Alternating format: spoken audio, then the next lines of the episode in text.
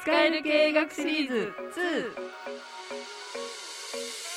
2このシリーズでは経営学者の佐藤大輔先生がビジネスを知的にをコンセプトに学問的な経営学の知識を分かりやすく紹介していきます。皆さんお疲れ様です。佐藤大輔です。国枝です。今川です。よろしくお願いします。はい今日もよろしくお願いします。今日の話はねまた前回から引き続きの組織学習のお話というふうなことになります。はい。今も言ったように組織学習は適用も扱うんだけど変革も扱えるっていうふうに考えてるんですね、うんうん。ちょっとどういうことかを説明するためにちょっと経営学でよく使うケースをね挙げてみたいと思うんですけど、はい。は皆さんホンダって会社知ってます、はい、はい。ホンダってもともと四輪の自動車作ってなかったんですよ、うん。バイク作ってる会社だったんです。あ今もねあのバイクありますけど、ホンダの、はい。でホンダって戦後立ち上がった会社なんだけどバイクを作っててでレースに出たりして評価も高かったとでいよいよじゃあ俺たち四輪作るぞってことで自動車市場に参入しようというふうになってくるわけですね、はい。そういうホンダの発展の中で、まあ、特にオートバイの話でちょっとあの紹介したいんですけどホンダはそれ日本でオートバイをね売って成功をある程度収めてました、うん。はい。で国際大会のレースとかにも出てある程度あのさ高い成果を、まあ、えホンダ F1 にも出てたりしますけどレースでこう実績を上げて有名になっていくっていう戦略でうまくいってたということでホンダはいよいよアメリカに行こうとします。うん。はあなぜかバイクというとアメリカのイメージありません？ありますね。荒野を走ってる。はい。アメリカンバイクね、はい。はい。はい、あのドロドロいう感じのねあの大型のバイクっていう アメリカンバイクがありますけどもそのアメリカンバイク本場だからやっぱホンダとしてもねそこ攻めないとっていうふうにこうなりますようねんでもねよく考えてほしいんだけどアメリカンバイクの本場のアメリカにホンダが出ていくことがどれほど有利かっていう話。または不利かだってアメリカって先進国で日本はまだまだ戦後立ち上がった状態。はい。ところでね、ハーレー・ダビッドソンとかっていうメーカーあるんですよ、はい。ちゃんと、はいその中で日本の新しいホンダってメーカーが何やらバイク作ってるとで最近なんかアメリカに来て大型バイクつまりアメリカンバイクみたいなものだと思うんだけどこう売ろうとしてるんだけどいいねって買うかって話なんですね。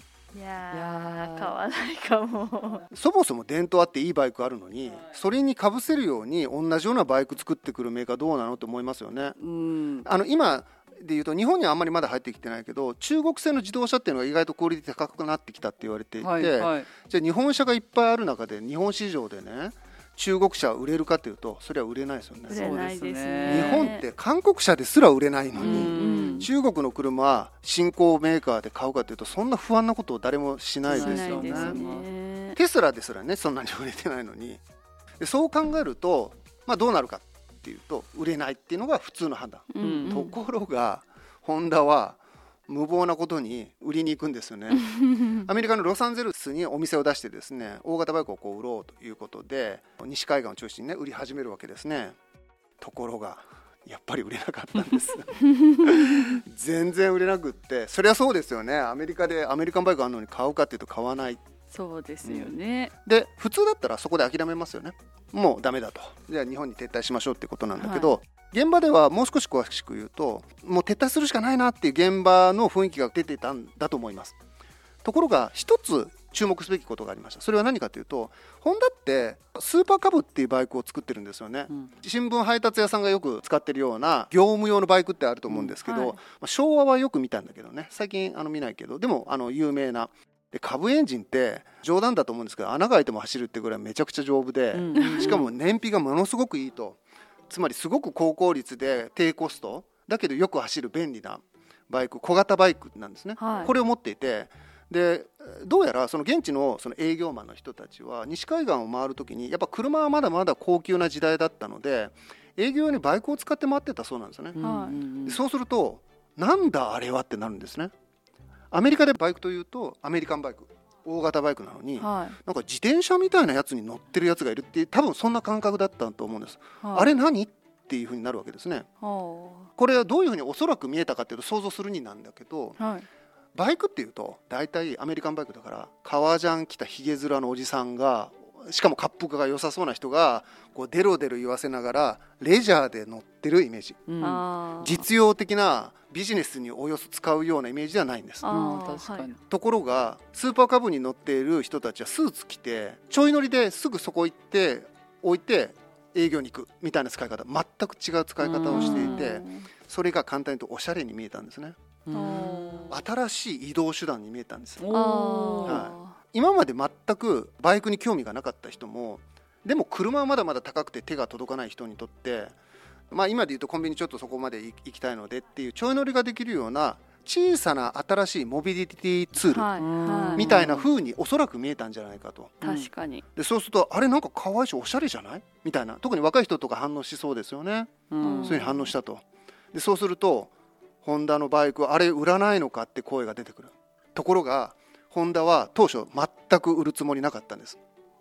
だって小型バイク売ったら大型バイク売りに行ってんのに 確かに。ホンダは小型バイクのメーカーだっていう印象ついちゃいますよね、うん。そしたら本当に売りたい大型バイク売れなくなっちゃうわけでそうですよね。やっぱ売りたくても売れないんですよね、うん。だけどもうダメだってとこまで来ると背に腹は変えられない。っうん。ていうことになって売っていいですか？って聞いたんです本社に。現地の人たちがはい。悩んだ結果ホンダ本社でよし売ろうっていう話をしたんですね。はい。その結果何が起こったか。バカ売りしたんですね。すごく売れてそれは新しいモビリティツールってなってておしゃれだってなってたら売れますよね。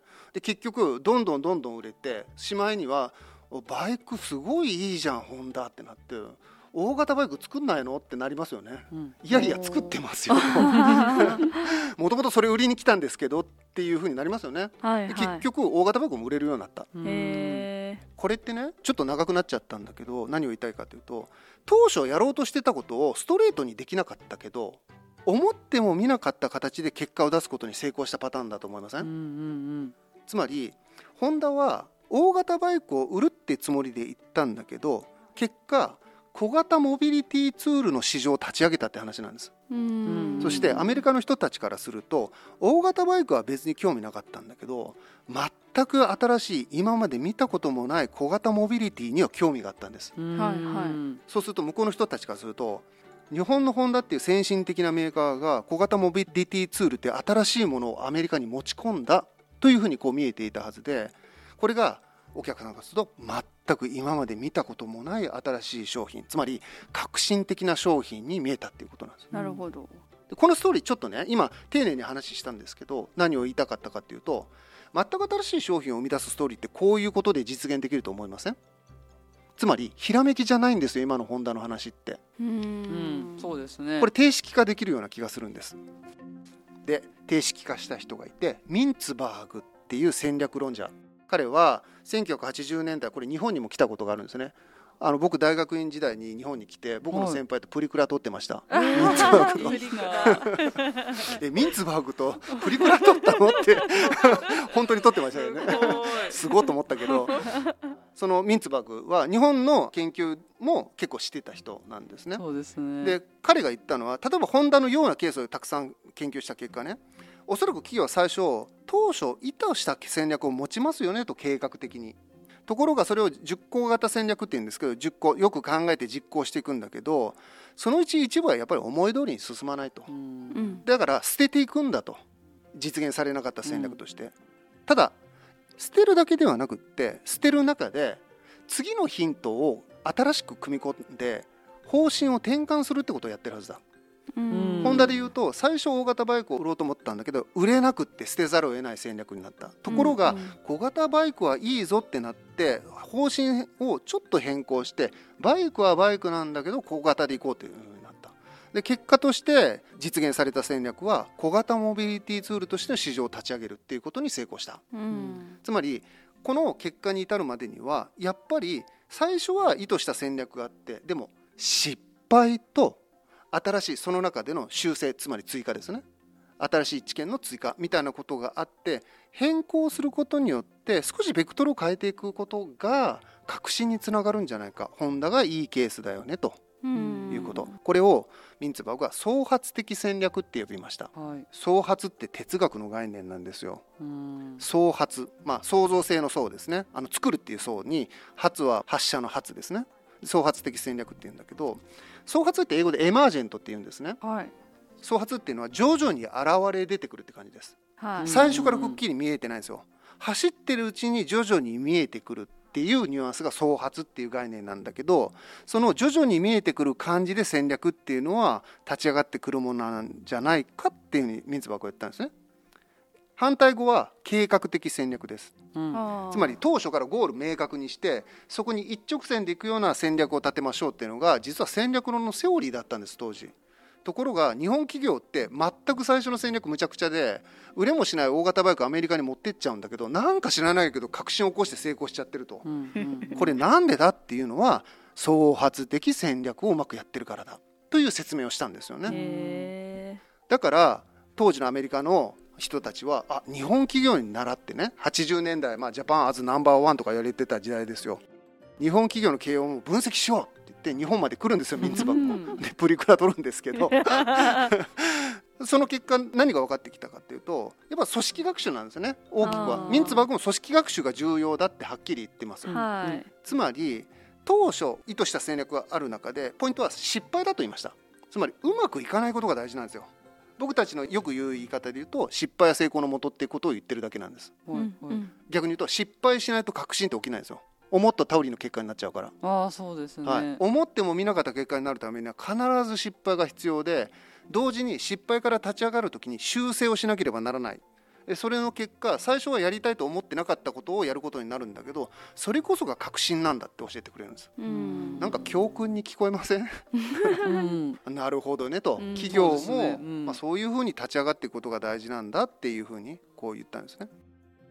ただしポイントがあってですねその時にもちろん立ち上がる時に学習するんですよ。例えば大型バイクがダメだったらじゃあ小型バイクで行こうっていう学習をするんですね、うんうん。新しいものをこう入れるんだけどこの時に大事なのは大型バイクを改善して違った大型バイクにするって方法もあったはずなんですよ、そうですよね。はい、普通はそっちじゃないですか、はい。はい。なのに全然違うところから小型バイクを持ってこれたのはなぜかって話なんです。うん。つまり普通だったらやっぱ小型バイクを売りたくないっていうふうに思ってたわけだからはい。それは選択肢に入ってこないはずですよね、ははい。でこれを説明する概念がダブルループ学習というやつとシングルループ学習というやつの違いなんです。うん。組織学習のその学習の中には学習のパターン2つあるって考えられていてはい。ダブルループとシングルループがあるって話なんですね。で例えばさっきのホンダの例で言うと大型バイクが売れないってなった時にどういう対応をするか。もうちょっと違った大型バイクを売りましょう。うん。これは大型バイクっていう枠組みは変えずに微修正で対応しようというやり方ですね。そうです前提とか根底は変えずに修正をやるやり方のことをシングルループ学習って言うんです。はい。これ定時学習とも言われます。一方でいやいやもうそもそも大型バイクは諦めちゃえと。ただ私たちはなんで大型バイクを売りたいと思ってたか。ってリフレクションするじゃないですか。はい。はい。でそうすると我々は大型バイクを通じて例えばホンダの技術力を売りたかったんだとかアメリカでその技術力を誇示したかったんだとかだから大型バイクだったんであってよく考えると大型バイクじゃなくてもいいよねって考えられるかもしれませんよね。そうですねで技術力を示すためにはもしかしたら小型バイクの方が作るの難しいし、まあ、スーパーカブのエンジンとか見ると性能がいいわけだからこっちの方がアピールできるんじゃないのっていうふうにうん価値前提ごと考え直すっていう学習の仕方もあると思うんです。うんこういった前提を覆して新しい学習をすることをダブルループ学習っていうんです。うん。だから今まで自分がこの前提でやってきたからっていうことを捨てずに学習するとシングルループ学習でこれはいわば適用にはなるけど変革にはなりません。うん。けどそもそも前提として何をやりたかったのかを見直してそこを変えていこう。だから大型バイクを売ろうと思ってたんだけどその大型バイクそのものを変えていこうとなんでそもそも大型バイクなんか売りたかったのかみたいな根本を問うやつですね。そういうふうな根本を考え直すやり方をダブルループ学習って言うんだと。うん。でオチとしてはこのダブルループ学習を経営上意識的にやっていくことが組織学習ではとても大切ででそれが変革につながるんだよ。うん。まあ、その話が、まあ、今日ここまでのねお話で。そうするとこれって例えば噛み砕くなら僕たちが失敗した時にどういう対応をすべきかってことを教えてくれるような気がしませんか？大学受験でいうと第一志望の大学に落っこってこの大学に来ました。はい。浪人しますか？それともその大学に入って新たな大学生活を始めますか？っていう話なんです。これははい。うちの大学でもねよくある話はい。なんですけど、大学受験に失敗して落っこったら落っこちたって失敗ですよね。はい、うんはい。じゃあ失敗なので学習します一つはそれでもなお偏差値の高い大学に行きたいという価値前提は変えずにもう一回北大を受けたい。だから浪人するんだ。これはシングルループ学習です。はい。うん。つまり価値前提変えないんですよ。偏差値っていう軸でものを見る価値観を変えずにその軸でやっぱりいいとこを受け直すっていわゆるリベンジ型ですね、はい。これはシングルループ学習定時学習です、はい。一方でこういう人もいます。例えばうち北海学園北大落っこってきたんだけどでも北大には経済学部あるけど経営学部ないよねと。で北海学園来ると例えば心理学の先生もたくさんいらっしゃって違った本格的な経営学学べるよなと。はい。考えると俺は別にいい大学行きたいっていうのもあったんだけどそもそも経営学が好きだから大学進学しようと思ったわけででそうすると経営学っていう観点で見ると実は北海学園の方が良くない？とか、いうんうん。や自分の大学だからねこの話してるわ けじゃなくて例えばそういうことって考えられると思うんですよ。そうですね。でそうするとこの時この人の判断は価値前提変えてるじゃないですか。はい。偏差値っていう価値を一旦もう捨てちゃって自分は何を学びたいかって価値前提で判断をしてるってことなんですよ。はい。うん。つまり価値前提を変えて新しい価値でつまり社会に出るにはどっちが重要かみたいな価値なのかもしれないです、はい。そういう価値に変えてるから新しい選択ができるんですよで実際どっちの方が優秀かっていうと難しいところはあるんだけど実は滑り止めに入った大学でも結局その中でどれだけの研究と勉強するかの方が大事なわけで,、はい。うん。でそうすると、まあ、ギリギリ入ったいい大学でねのほほんとするよりは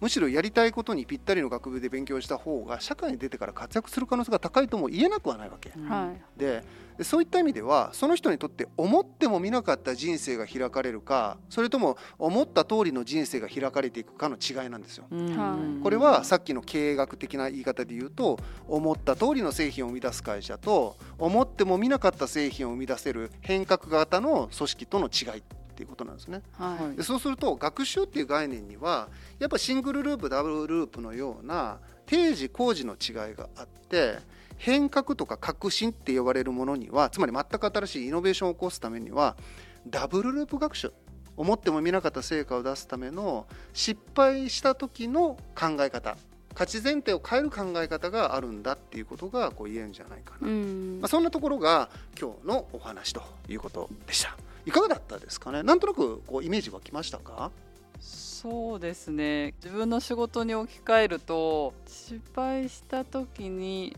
なんかこう場当たり対応っていうんですかね。その場しのぎみたいな感じのうん。取り繕いみたいなのをするのがシングルループってイメージかなと思うんですけど、はいそうじゃなくってこのミスってなんで起きたんだろうとか、うん。この再発しないようにするにはどうしたらいいんだろうとかっていう風になってくると必然的にダブルループ学習って本当は必要かなって思っちゃうんですけど、うん。意図してダブルループ学習をやっていかないとダメな場面って結構あるんだなって思いながらそうですねなんかやっぱ意識しないと、はい。ともすると定時学習、つまりシングルループの落ち着いちゃいますよね。そうですね。結構時間とかに追われてうん。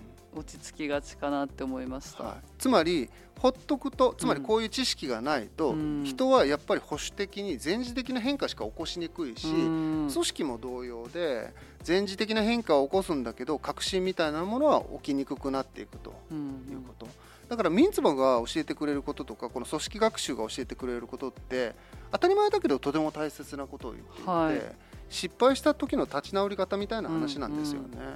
だからこれ僕はどっちかというと組織論の話なんだけどやっぱその学生の指導とかね、はい。例えば自分自身が失敗に直面した時にうんうん。どういう対応をすべきか、はい。それでもなお同じ軸の上で頑張るのか、うん。そもそもその軸を疑ってみるみたいなことをやるのか、そのどっちなのかっていうのはちょっと考えることができるようになるかなっていうふうに思うんですよね。はい。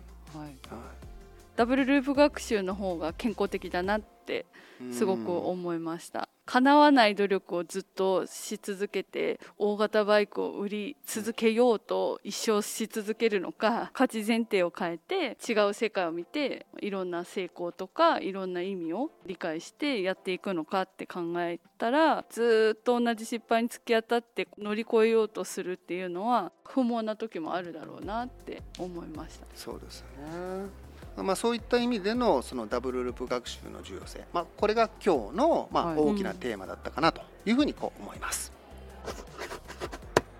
今日のお話はここまでになります。次回は工事学習のお話の続きからになります。はい皆さんお疲れ様でした。お疲れ様おでした。疲れ様でした。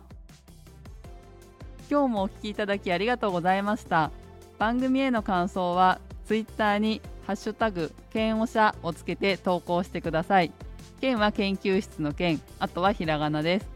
Google フォームからのお便りもお待ちしております。またこの番組が気に入っていただけましたらチャンネル登録していただけると嬉しいです。